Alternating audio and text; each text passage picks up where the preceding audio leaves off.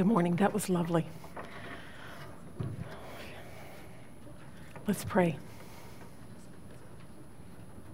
Oh, Father God, you are, you are with us in the fire and the flood. We praise you. We praise you for your nearness. And right now, we just pray that you'll help us to understand your word. Help us to help us to get it and apply it. And we ask this in the name of Jesus. Amen. Po Bronson. He wrote an article in Time magazine back in 2006 entitled How We Spend Our Leisure Time. And one of the things he discovered during his research is that Americans today have more leisure time than people did 40 years ago. A lot more. We have about 45 minutes more of leisure time every day.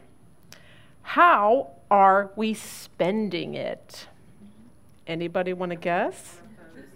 Good guess. This was 2006, but good guess. How are we spending it? How do you think? Watching TV. Watching TV. Mm-hmm. Absolutely. The Barna Group, they did a study, what Americans are watching in 2014. And in it, they explained all the shows that we're watching and the huge amounts of time that we spend doing it. What I found interesting was a statement in the findings that said this I quote, practicing Christians tend to watch more television than non Christians. Interestingly, church attendance seems to make little difference in the number of viewing hours. Ouch.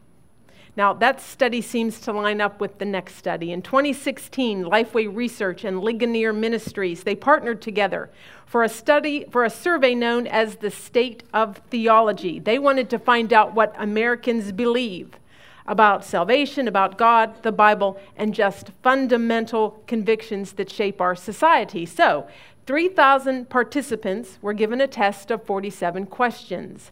What did the survey reveal?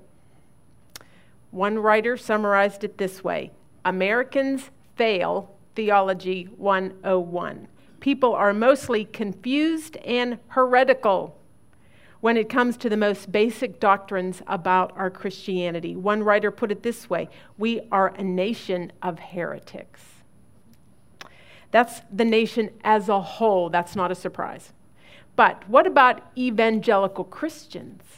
Well, how did they do? Well, Life Lifeway made some changes in the way they did things. So, in order for a participant to be labeled evangelical, they had to meet some requirements. First of all, they had to believe that the Bible is their highest authority, that personal evangelism is important, and that trusting in Jesus' death on the cross is the only way to, of salvation. 586 of their respondents qualified for that distinction. Everyone expected them to do better. Nobody expected them to do worse. And yet, on several key doctrines, they did worse than the population at large. Kenneth Briggs, he was a former religion reporter, and he wrote a book, The Invisible Bestseller Searching for the Bible in America, he describes a two year pilgrimage across the country, visiting hundreds of churches to find Christians who were still literate in their own sacred text. He says practically everyone has a Bible. Many families have four or five. But he characterized our love for the Bible as an artifact, a keepsake, or a lucky rabbit's foot. He said this talisman of faith mainly stays on the shelf or the mantle next to the urn filled with grandpa's ashes. Interestingly, he said it was in a prison, not a church, where he encountered the most vibrant and intimate familiarity with God's Word. Okay, apparently, we have become a nation of TV watching heretics. Uh, we are people that do not know the Word of God. We certainly don't love it and hunger for it. Now, that's to be expected from the general population.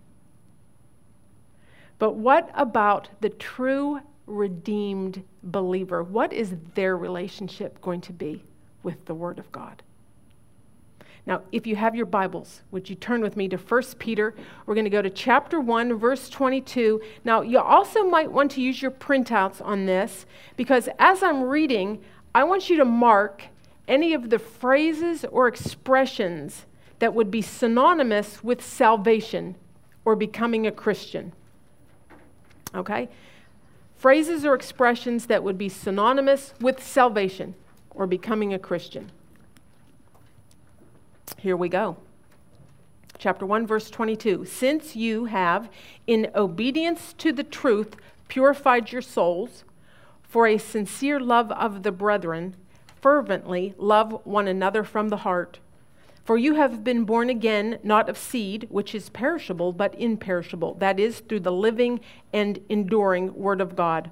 For all flesh is like grass, and all its glory like the flower of grass. The grass withers, and the flower falls off. But the word of the Lord endures forever. And this is the word which was preached to you. Therefore, putting aside all malice and all deceit and hypocrisy and envy and all slander, like newborn babies, long for the pure milk of the word, so that by it you may grow in respect to salvation, if you have tasted the kindness of the Lord. Okay, the title of this week's chapter was Adorned with Beauty Through God's Word, and the focus was primarily on this passage here. So we're going to try to dig into this. And um, I asked you to mark the phrases or the expressions that Peter used to describe salvation. That's because, or one of the reasons why, is because we're going to see Peter give some instruction. Some instruction that's a result of your salvation okay? It's, it's not going to be instruction for the general public. He's going to be talking to the church, to believers. And let's take a look at that. Verse 22. He says, Since you have, in obedience to the truth, purified your souls. Okay, did you have that marked? Was that one of the things you marked? Okay, Peter's describing salvation here, isn't he? Okay, he's believers are obedient to the truth. Believers are obedient to the gospel. We're going to see the word obedience and faith, they're going to be used interchangeably throughout Scripture. And um, we want to make a mental note of this because in chapter 3, we're going to see that he talks about husbands that are disobedient to the word, and he's going to have some instruction to their wives. And so when we get there, we're going to know that he's talking about women that are married to unbelievers. So that's coming, chapter 3. For now, for here, he refers to believers as those who have, in obedience to the truth, purified your souls for. All right, now you might want to mark that word because that word is a term of explanation. It's about to explain something to us, it's about to show us the result of something. Okay, in this case, we're being told what the, the, the result of being in obedience to the truth, pure, having our souls purified. For, what is that for? A sincere love of the brethren. Your souls have been purified in salvation for a sincere love of the brethren. Here's the first point on your book. Number one, a result of salvation is that believers are a part of a family with a common father. Now, you already knew that.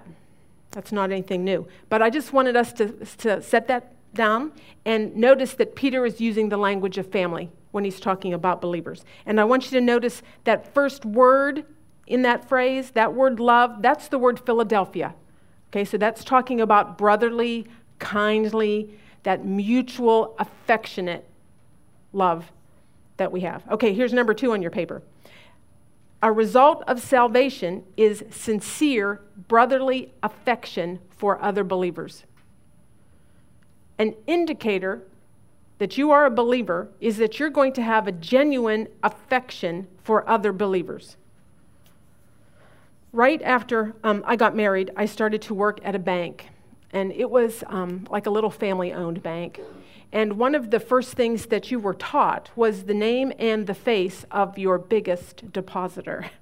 They wanted you to know, all right, this guy has a lot of money in this bank, and if he were to leave, the bank's going to be would be in serious trouble. So be nice to him uh, from a business perspective, do, do everything he asks, be very accommodating. So when that man walked in the door, boy, the bank just kicked into gear.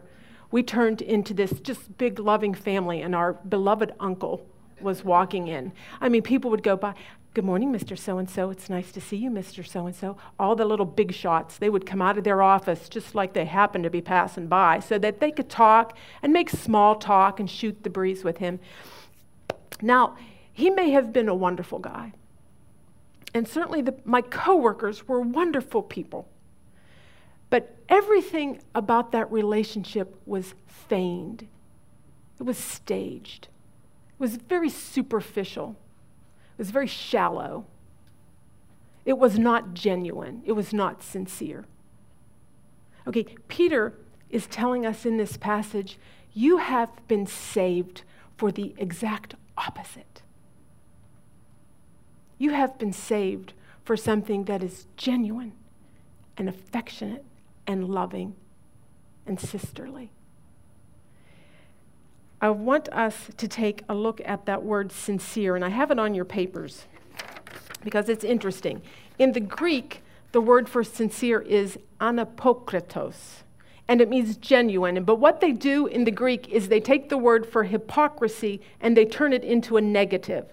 So that word means without hypocrisy. Now, in the Greek, the word for hypocrite was hypocrites, which was originally the word for actors. Now, you might remember this if you, um, uh, in classical Greek drama, the actors wore masks. And if you were in the drama club in high school, you know, they would use those two masks as your logo. That's why. The actors would put on a mask and then they would change them if they had to hide their identity or if they wanted to project a certain image. So, uh, hypocrites was one that was under the mask. And anapokritos meant without the mask. It was undisguised, it was unfeigned. Now, this is a good word for women to understand. We have been saved for a sincere love of the brethren. We have been saved for a mask free love of the brethren. That means that we have been saved to walk through that door without our masks and love one another. Why? Because we share a common Father we are sisters. Because we share a common history. We, have, we are sinners, and we have been saved by grace. We have been saved by grace. We don't have to wear our masks anymore. We have been saved to love without them. John Piper says that where the gospel flourishes, people share their own soul. We don't have to go around being all superficial and shallow like the bank employees. You don't have to put a smiley face on when you come here. If you're hurting or struggling or you're frazzled and anxious, you don't have to put on a mask. Now, you might put on a brave face with a neighbor, but you don't do it with a sister. I wonder if any of you struggle with this. Maybe you come here or you come to church and you put on your mask. Maybe you're hurting or you're lonely or you're confused or you're anxious and you don't want people to know that about you or you don't want people to think of you like that, so you put on a mask. We have been saved to love without them. Now, because we are saved, and because we have a sincere love for the brethren, what is our response to be? There's a, there's a command here. And the command is fervently love from the heart. The word love there, now that's the word agape. That's the unconditional, sacrificial action love that God Himself has for sinful men. All right, here's, we're going to use that, uh, we're going to define that on our paper. Number three, agape love is sacrificial and unconditional and desires the recipient's highest good, whether they deserve it or not. Okay, that's the command. An unbeliever cannot do that one. Okay, that is a supernatural love. Now, what I want us to see is I want us to take a quick look at that word uh, fervent, fervently, because in the Greek, that term means to stretch to the furthest limit of a muscle's capacity. It means with every muscle strained. They would use it to describe a runner who was just running at maximum output, output and his muscles were taut and they were stretching and straining to the limit. Okay, that's the picture. That's, that's how we are to be loving. We are to be stretching and stretching to the limits. So, number, set, number four in your paper. The Christian possesses brotherly love, but needs to stretch to the limit and love others the way God loves him. Helen Roseveare. She was a medical missionary to Belgium Congo in the 1950s and 60s. She was there at a time where there was a lot of political unrest. And she tells the story of a time when teenage rebel soldiers kidnapped her and forced her to drive a truck full of young soldiers. She said it was raining and the truck didn't have lights or windshield wipers, it had a mud road, and the teenage lieutenant that was sitting next to her was fiddling with the, um, the, the pin of a hand grenade as she drove. She began to sense that two of her young Christian friends had jumped onto the truck. She couldn't see them, but she sensed they were there. Well, her captors, um, they forced her to drive the truck off the road to find fuel, and then they forced her out of the truck. Now she, and to stand off to the side. Now she senses that her two friends are there. And she says to them, she hissed to them, Get away from me. They're going to kill me. Do not stand with me. But they would not move. She thought they couldn't hear her, so she repeated it. But finally, they answered to her, Doctor, that is why we're here. You shall not die alone. And she goes on to say that they had every indication that they were to be brutally murdered. But for some unexplained reason, the three of them were left there on the side of the road in the rain.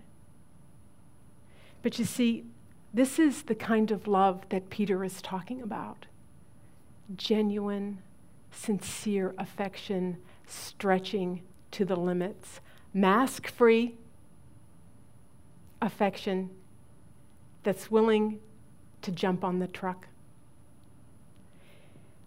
Let's move on to our next verse. Verse 23 says, For you have been born again, not of seed which is perishable, but imperishable, that is, through the living and enduring word of God. All right, now this verse is going to tell us some more about salvation. It says we have been born again and then it goes on to say, through the living and abiding Word of God. All right, two weeks ago, we said that God is completely sovereign in salvation. We read that He caused us to be born again to a living hope. This week, we're going to add something to that. And here's our next point. Number five God's Word is an agent in salvation. God's Word is an agent in salvation. He has chosen to use His Word to bring about salvation. A person either has to read the Word of God or hear the Word of God in order to be saved. All right, now you might think, well, isn't there another way? Well, Peter answers that. He says, People are born again through the living and enduring Word of God. You don't see anyone in the New Testament becoming a Christian apart from hearing the gospel, hearing the Word of God. Okay, now, do you realize what that means? That means that it is not enough for us to be nice women and do nice things and be involved in nice ministries. We are going to have to speak the gospel. We have got to articulate and share the word of God.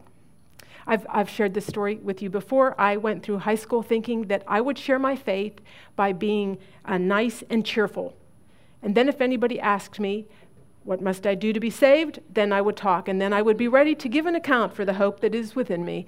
But um, the reality is, nobody looked at my life and went, Oh, she's nice. What must I do to be saved? It did not happen.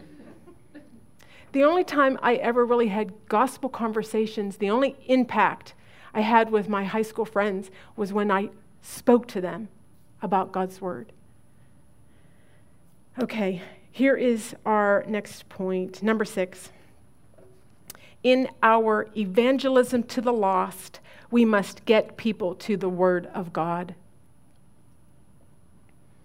And then we're going to see God will do his sovereign work in the salvation of a soul. Okay, now here's what else it means it means that if you have children or grandchildren, you're going to want to fill their lives with the Word of God. Why? Because it is the Word of God, and it is an agent in salvation. Uh, at Christmas time, I was trying to talk to my two and a half year old granddaughter about the Christmas story, and I had the little nativity set there with all the little pieces, and I was trying to give her the lesson, and she wanted nothing to do with it. She had other things in mind. And I thought, oh, yeah, I, I thought, okay, yeah. The same thing happened with her daddy. So I thought, okay, I'm going to have to do the same methods with her that I used on him. And so at lunchtime, when she was strapped in her little high chair and I gave her her food, I said, okay, now, Gigi, instead of watching the news clips like I would have ordinarily done, I thought, okay, Gigi's going to give you a Bible story. And she was very attentive. I've um, shared the story before about how when my boys were little and I was just um, decided I wanted them to know the Word of God, and they were two busy little guys I couldn't get to sit still. They weren't interested in a lesson and sitting still. So I thought, um, okay, I was desperate. And so um, in the morning, when they got up for breakfast, I decided, okay, I made two bowls of cereal and two pieces of peanut butter toast. I set them on their little bar stools. I threw the food in front of them. Then I ran and got my Bible and I started reading. And they were chomping and chewing and sitting still and actually very attentive. And so then I thought, okay, I probably need to ask some questions to make sure they're understanding things. So I would do that. And if they didn't understand it, I would try to explain it to them. Sometimes we'd go back and read it again. But um, for the most part, and, and then if they couldn't answer my questions, they didn't get down from their chair. So that was very, a lot of incentive to stay focused and pay attention. Well, it worked very so well for breakfast, I thought I'm going to do it again for lunch. And so at lunchtime, I'd make a grilled cheese sandwich. I would cut up some apples, sit them on their bar stools, throw the food in front of them, and then run for my Bible, and we'd start the whole thing over again. And we'd start with review about what we talked about in the morning. And if they couldn't remember or they didn't understand it, we went back and we talked about it again. And then we read the new stuff. And again, if they weren't paying attention, if they didn't understand, they didn't get down from their seat. It, it, it, we had some good conversations. Now, the beauty the beauty of that is that God's word is living. It is the living word of God. It's not an artifact. It's not a keepsake. It's not a lucky rabbit's foot. It's the living word of God. That means that I could talk to my four year old and my two year old in the morning about God's word, and then all day long, the truth and the reality of it would show up. If there was complaining, or fighting or impatience or selfishness or uh, discouragement or fear. We were learning God speaks to us about those things. Why, we just read about it this morning. God's word is living. We were learning that God's word was relevant. It was relevant to a two year old, it was relevant to a four year old, it was relevant to the 30 year old mother. Why? Because it was enduring. It was the enduring and living Word of God. God was not far off and distant, He speaks to us through His Word. The Word of God is enduring. It's not like your computer that becomes obsolete the moment you walk out the store or that needs constantly updated. I can remember before I started my mealtime lessons, and I've shared this before. I was driving home in the car. I had my oldest with me. He wasn't quite two, and he was singing along to the radio Or maybe the radio wasn't even playing. He was singing, I want to dance with somebody.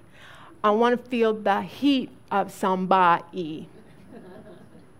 And I'm looking at him. First of all, I'm thinking, well, that's inappropriate. And but it just really hit me. I thought, wow, I, you're just picking that up from the radio.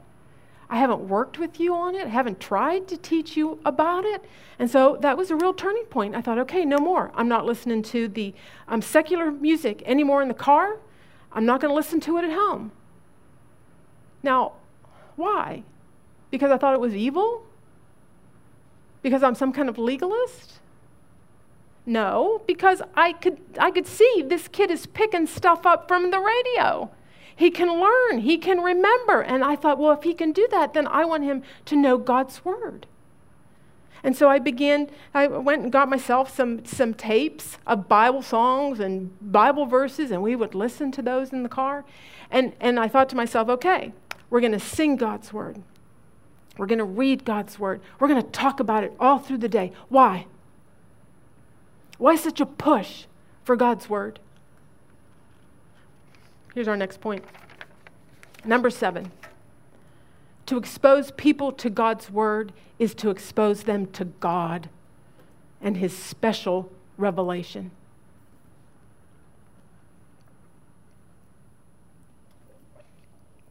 God's word is his revelation about himself, and he uses that to speak to us. All right, let's move on. Chapter 2, verse 1 says this Therefore, putting aside all malice and all deceit and hypocrisy and envy and all slander, like newborn babies, long for the pure milk of the word, so that by it you may grow in respect to salvation, if you have tasted the kindness of the Lord. Okay, I want us to start by seeing the first imperative the first command in this chapter, and it is the word long. You might want to mark that. That's the command. Now, I want to give you a definition for that. It's actually on your paper. Okay, Peter says we are to long, we are to crave, we are to deeply desire and have a great affection for the Word of God. And Peter calls it the pure Word of God, the pure, genuine, unadulterated Word of God. You see, back in Peter's day, the merchants sold milk. Some of them would water it down and it would be diluted. It was called deceitful milk. Okay? So Peter specifies. He says, long for the pure milk of God's word, not diluted, not deceitful milk. When I was a new mom, I didn't have all the internet and blogs and all the endless amounts of information at my fingertips. I had one thing I had focus on the family. And um, I had one radio station, and it played. Sometimes it played preaching, sometimes it played music. But at 9:30 in the morning and in the evening, it ran James Dobson, Focus on the Family. And they would always have somebody on there talking about family. It was either about marriage or parenting, or maybe it was something about polit- politics or culture that had effects on uh, the family. And they were always um, promoting some book or video or some educational tool that kind of went along with their programs. And I was all, I scooped up everything they were peddling. Now, here's the problem. I was a young mom and I didn't have a lot of time. And so I um, and, and, a lot of times these uh, let me back go back. A lot of times these books they were written by pastors. They were christian authors. They were usually very an easy read with things kind of spelled out. Step one do this. Step two do that. And, and so they were very appealing. But when i being a young mom i would often have to make a choice. Okay am i going to read that focus on the family book that's about the family? Or am i going to read my bible which might be um, it might be harder it might not have everything, it might be a little more work to, to read. It may not have things spelled out, and it may not necessarily be about the, the family that day. And so, oftentimes, I would find myself reaching for that focus on the family book. And I would tell myself, well, it has Bible in it.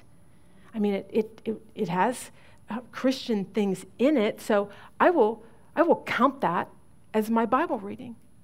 That will be my devotions for today. Now, um, I can only imagine that if that's how it was for me 25 years ago, what it must be like for you and what you have competing with your Bible reading right now.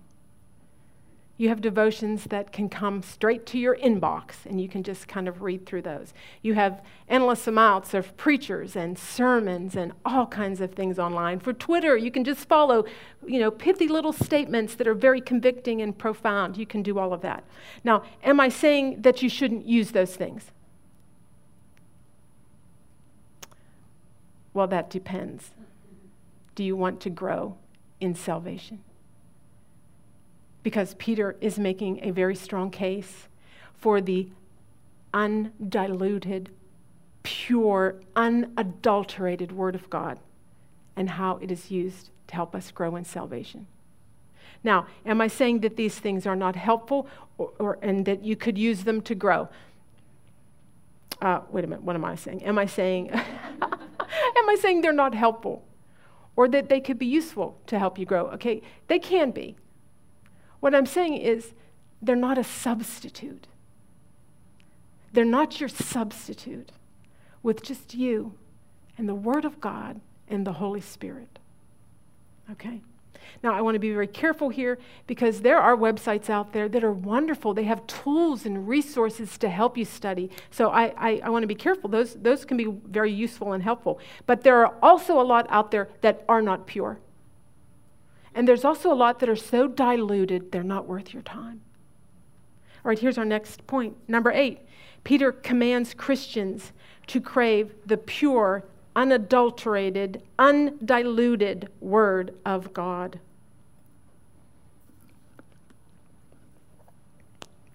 All right, that's the command to crave, to crave the pure milk of the Word. Now, why are we to do that? Well, why are we to crave the word of the Lord? Well, he tells us that when he starts this verse with the word therefore in verse 1. And you've probably heard the expression when you see the word therefore, find out what it's there for. Well, that word is a word of conclusion.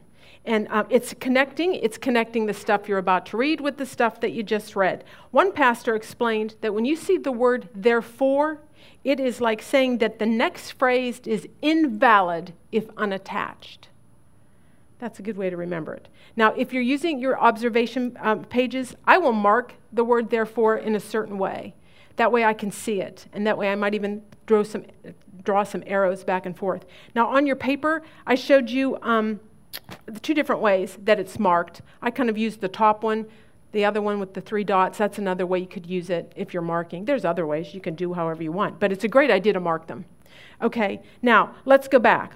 Peter says he uses that word therefore, so we know that what follows will not make any sense if it's unattached to what we just read. Okay, so what did we just read? Well, we read that the word of God was enduring. We read that it was preached to them. We said we read that they were born again through the living and enduring word of God. Therefore, therefore, we're to crave the Word of God. Okay, they were to long for the Word of God because it was living, because it was enduring, because it was an instrument in their salvation in the first place. Okay, and if you're a Christian, that's why you're to long for it as well. All right, here's our next point, number nine. Believers are to crave the Word of God because it is living and enduring and an agent in their salvation.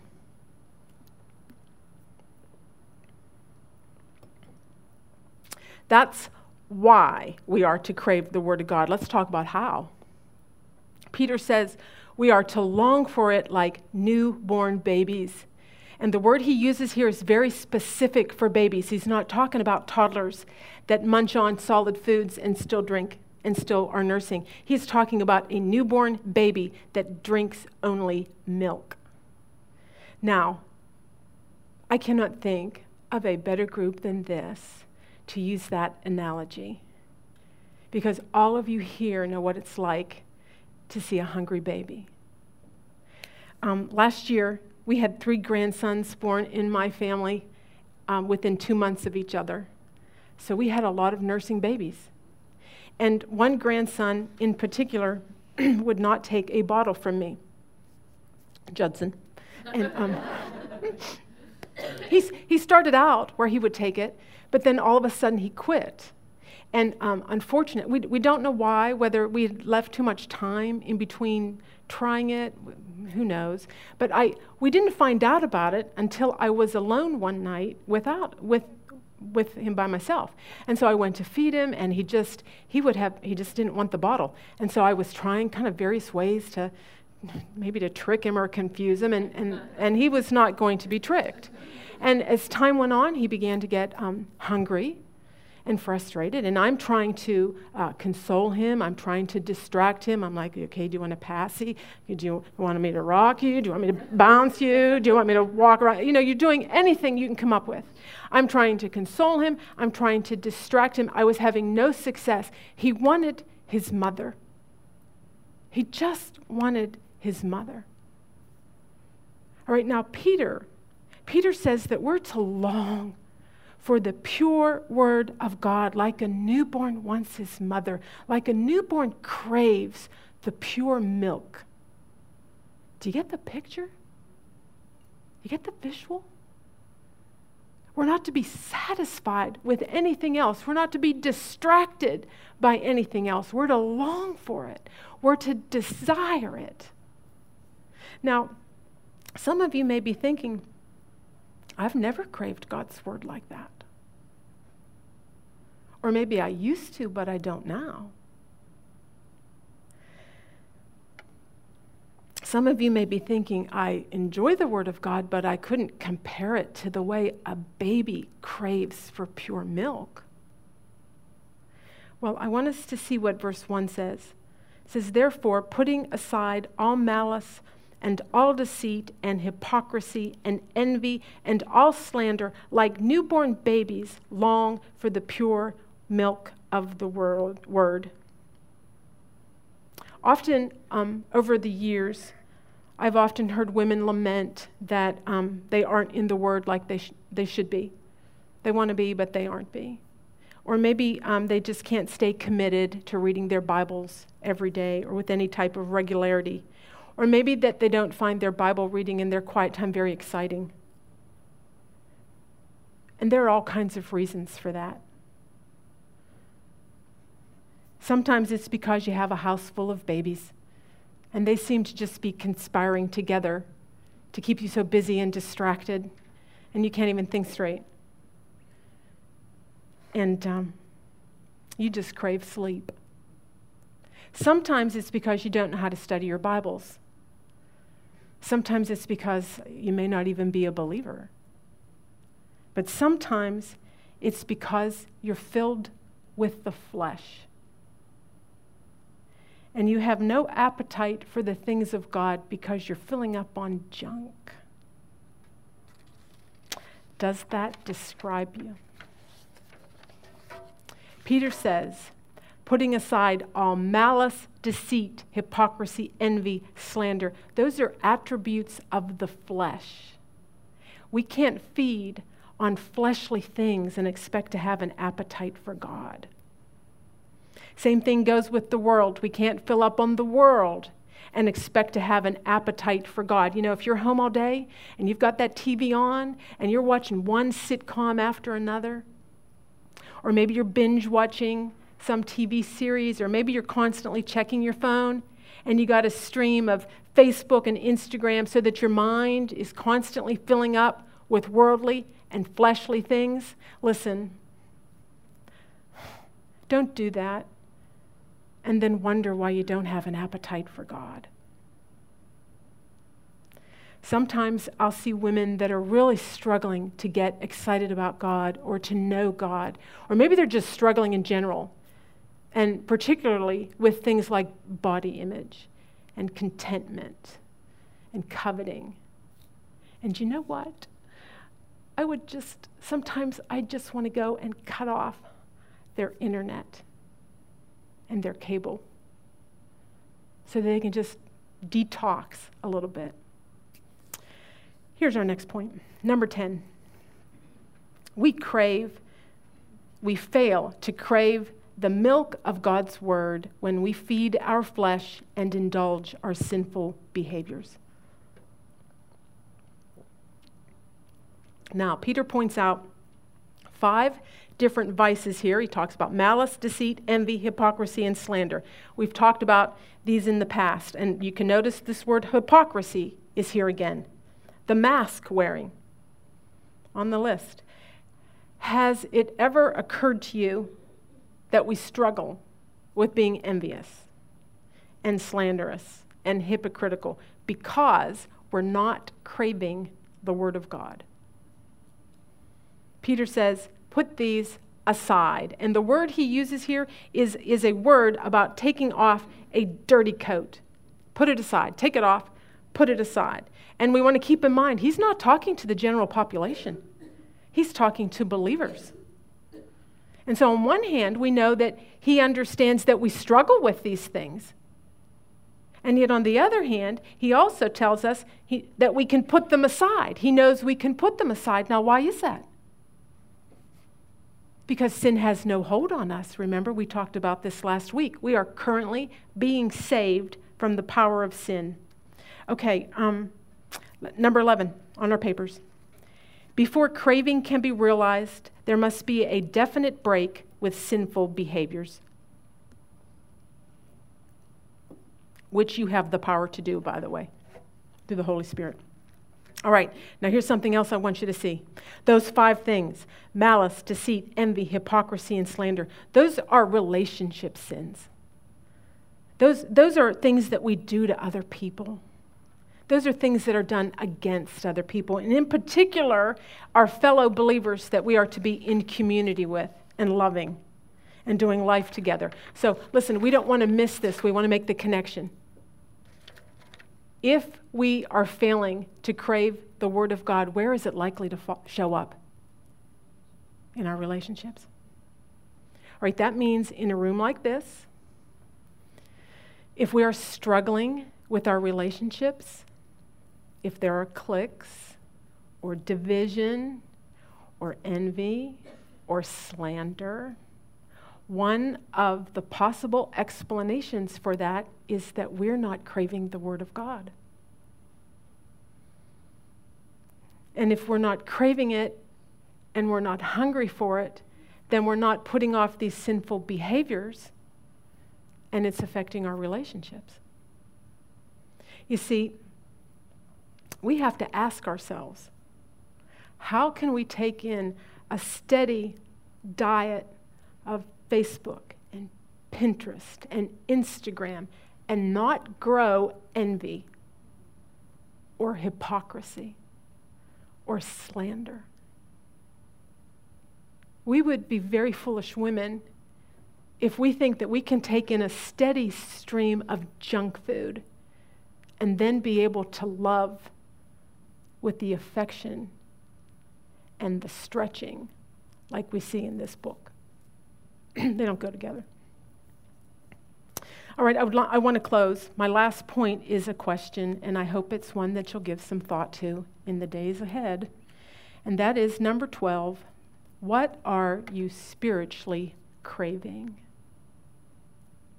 What are you craving? Let's close in prayer. Father, we thank you for your word.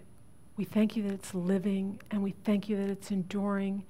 We thank you that it's an agent in salvation. I pray you'll help us to be women that are faithful with it, that we will speak it, that we will share it, and that we will crave it. Help us to be women that crave your word. We ask this in the name of Jesus. Amen.